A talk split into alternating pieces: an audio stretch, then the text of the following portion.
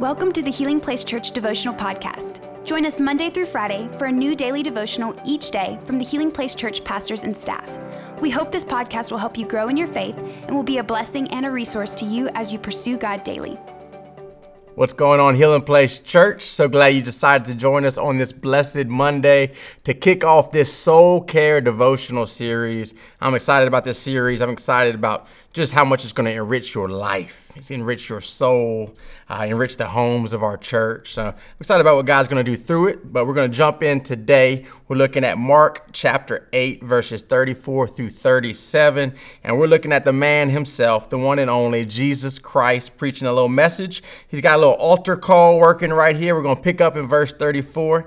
It says, Then calling the crowd to join his disciples, he said, if any of you wants to be my follower, you must give up your own way, take up your cross, and follow me. If you try to hang on to your life, you will lose it.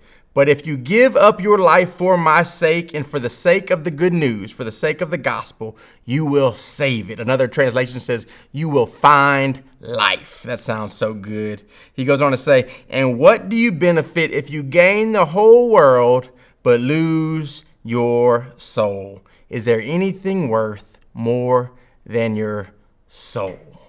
Man, Jesus is giving an altar call right here, and he's mentioning all th- types of things. Man, he's talking about crosses. You know, he's talking about the gospel, which isn't even there yet, really. You know, he hasn't gone for gone to the cross yet. He talks about giving up your life. He talks about finding life. And I think that we live in a place and space and time where, man, it's so important for us to find verses like this and remind ourselves what being a Christian is really about. You see, it's so easy for us to get caught up in the, the rat race of American Christianity and churches on every corner and, and, uh, and church channels and Christian channels. And, and Christianity has almost become one of those things, it's almost become like an ethnicity. It's like something that you're born into. But see, this isn't the Christianity that Jesus is talking about at all right here. See, the Christianity he's talking about, which is true Christianity, is all about a decision. Man, it is a path, it is a choice, it is a calling. And he's saying not only has it can it be a calling, but it must be your core calling. It must be what you are about, your life mission. And he goes on, he mentions a cross. And I love that he mentions a cross because he, see, they didn't, when they thought of crosses, they knew exactly what he was talking about. But they knew he wasn't talking about the crosses that we like to wear around our chains. Because, see, Jesus hadn't gone to a cross yet. So their only recollection of what a cross meant was a person that was cursed, a person that was a criminal, a person that was supposed to live the, supposed to die the most shameful possible death ever. And this is Jesus' sales pitch. He says, You must take up a cross. See, what he's talking about here is he's basically saying, Man, if you want to follow me, you're going to have to take up your own electric chair. You're going to have to take up your own lethal injection. You're going to have to invite your own death in order to follow me. See, being a Christian is about where you go on a Sunday morning. And it's not about how many Bible verses you know or, or being able to rhyme or have biceps like Pastor Mike Heyman. It's all about just becoming more and more like Jesus. And I think there's no better picture to illustrate what this is than the Last Supper. And we've all seen the painting. And at the Last Supper, Jesus did something so profound.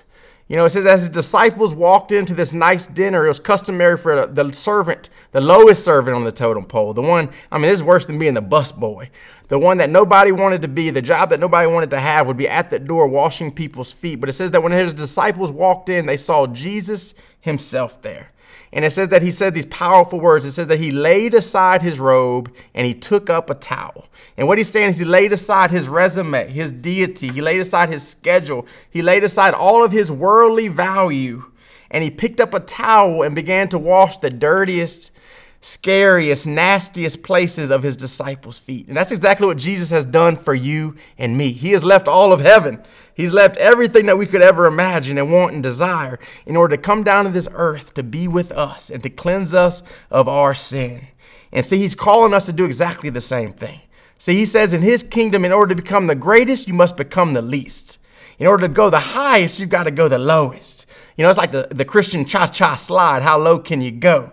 You know, he says, in order to be a leader of all, you must become the servant of all. And I know that I'm not really selling this thing either better. I'm talking about dying to yourself. I'm talking about washing feet. I'm talking about serving other people. I'm talking about following Jesus. But see, Jesus knew something that we don't really have the, the ability to grasp. He knew there was either this or that. He knew it was either we follow him or we give up our soul. He knew it was either we go to serve everyone else or we end up in hell. He knew that we were going to end up feasting from his table or we're going to end up starving. And I just want to share this with you guys. You know, you guys have, I've shared a lot of struggles with you guys over the past few years. And most of you know that over the past couple years, I've had a mental health struggle since a back surgery I had last year. And, you know, the doctors have tried medicines here and tried medicines there. And, you know, just just recently here, the doctor had taken me off of a medication that was not working well with me. It had me just out of it, whatever, it was not working well. And man, I went through about a week to two weeks of of almost feeling like my soul was dead, almost feeling like my soul was empty. And it was like I just couldn't experience the presence of God or the purposes of God. I couldn't necessarily even receive His truth or even trying to recount, you know, His faithfulness in the past. It felt like it just would not grasp my soul. Even sitting in worship on a Sunday morning, I felt dead to it all. And I'm sure it was because of this medicine. It was just such a tough couple weeks. And I found myself hungry for the things of the world. You know, let's go get some food here. Let's go do this. Let's go do that. Let's go have fun here.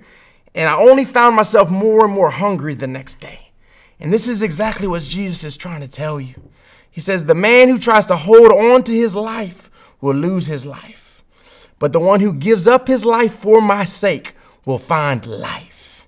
And you know, I felt like God let me experience what it feels like again to be dead and bankrupt and just empty in your soul, like so many people are our, in our world, in our city, and in our time. And it was the worst thing ever. And I just, I, I really just came here today just to, to really plead with you. Man, give Jesus a chance. It's too good to pass up. I will spend the rest of my life trying to convince people that man in order to gain life in order to gain all the things that you truly desire man you've got to come to the one who truly created your soul who created your your soul to desire him to desire that that heavenly father desire that intimacy that purpose that presence and that peace that can only be found in laying your entire life in jesus' hands see our god he's a gentleman he's not going to take what you don't give him he's not going to take your finances. He's not going to take your family. He's only going to take what you offer up to Him. And whatever you give Him, man, He will always give you back way more than you ever thought, asked, or imagined. I hope that blesses you today. I'm praying for you guys today. Man, give it to Him all. Give him your day today and see what he can do. See you guys tomorrow. Have a blessed day. Thank you for listening. Take a moment to subscribe so you don't miss any of the daily devotionals and be sure to share with your friends. For more information about HPC, visit healingplacechurch.org.